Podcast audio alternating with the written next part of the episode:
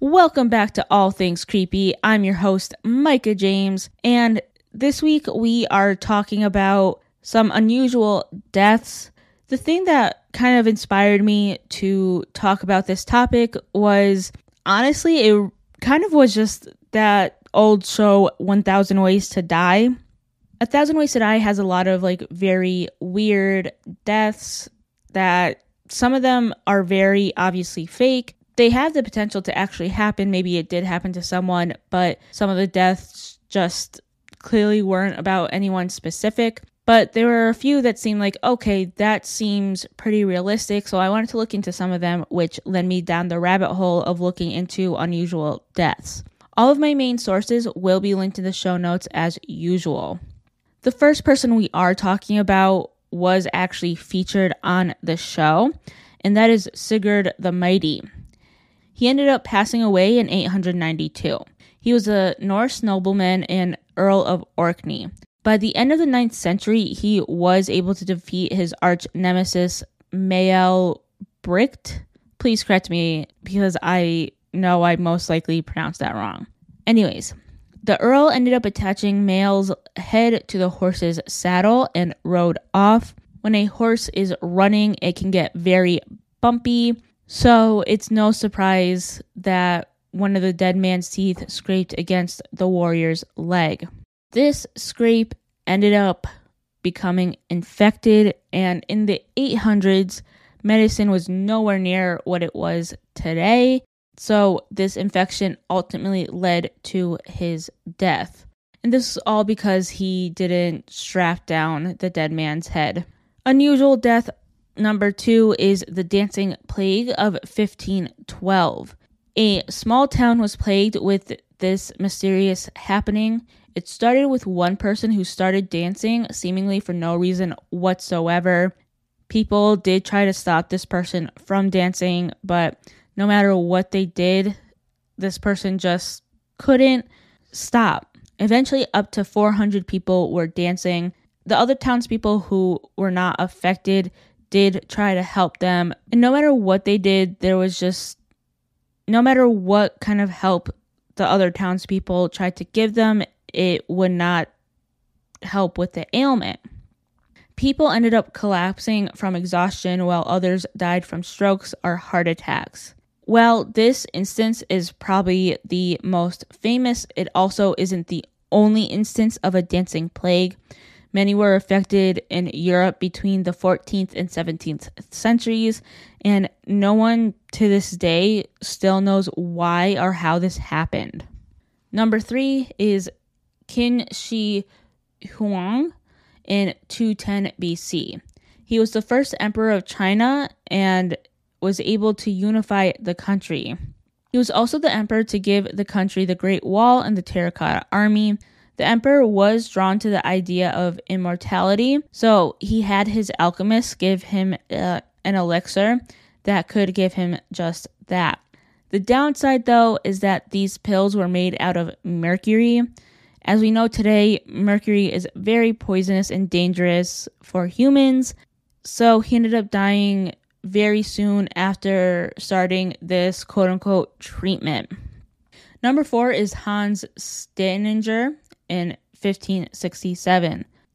Hans was the chief magistrate of Braunau, essentially the mayor. Something else that he was also known for was his beard. It sat at four and a half feet long, and with a beard that long, you would think that he would try to tie it up while he walked or just somehow be more careful when he did, but he didn't. He would find himself walking somewhere and he ended up tripping over it and it led to his neck breaking.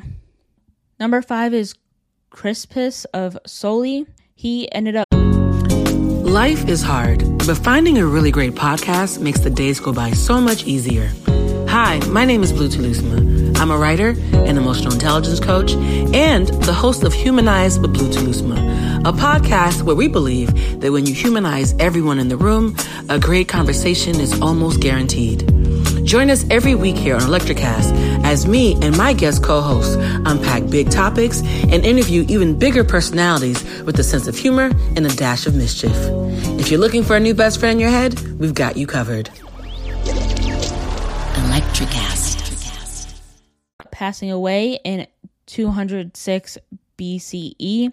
This death can't be fully confirmed as it happened in ancient history, but to die the way he did is fully possible.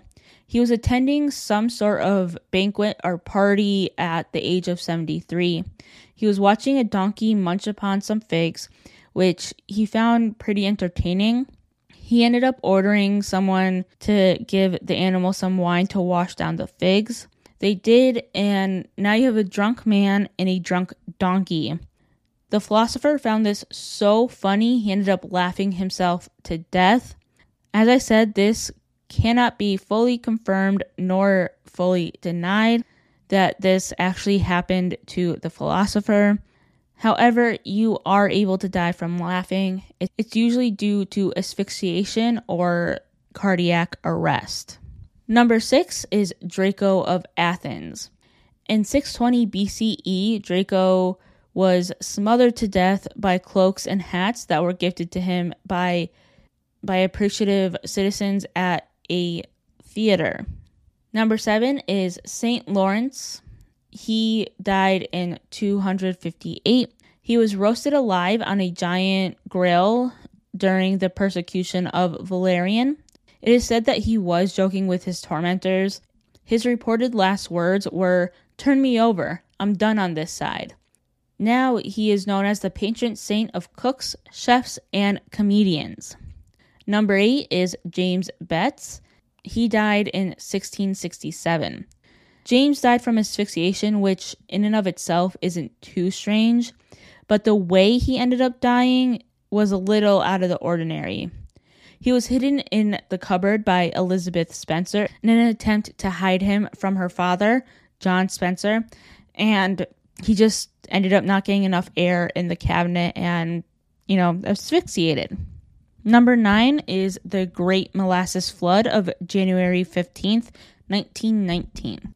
Basically, a large tank of molasses burst in Boston, which ended up killing 21 people and injured 150 others.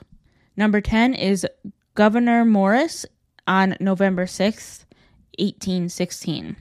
The reported reason for his death is dubious at best, but even so, it's not super out of the realm of possibility. Morris had a urinary tract blockage.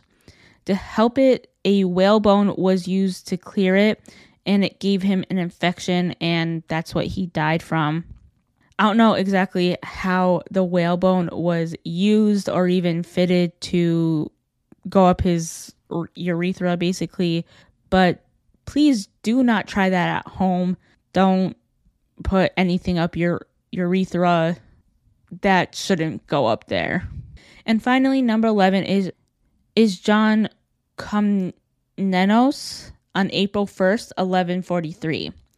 This is a death that you might end up seeing in a comedy film. John II was out hunting boars using poison arrows. You can kind of see where this is going already.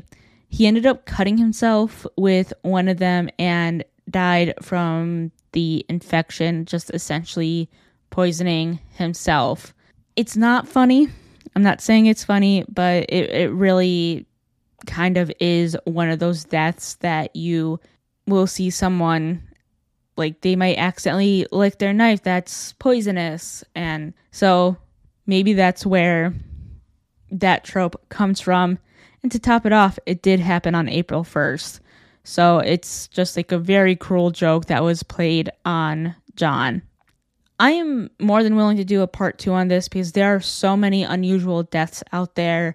So if there's one that you do want me to cover or one that you just want me to go in depth on, please let me know. And if you become a patron, any fan any fan suggestions that I get will get top priority. I will do my best to get to all of them, regardless if you're a patron or not. But for me to cover your fan suggestion, all you got to do is pledge $1 and I will get to your submission. If there's anything else you want me to go over, again, Patreon will be the best place to submit your fan suggestions.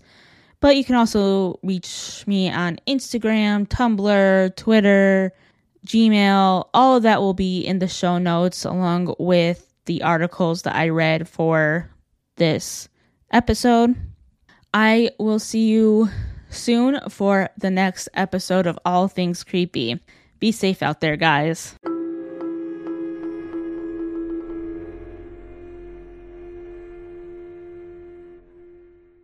Hi, I'm Leslie Cadet, host of her Extraordinary Life by Design podcast, where we celebrate women who are shaping their lives one extraordinary day at a time.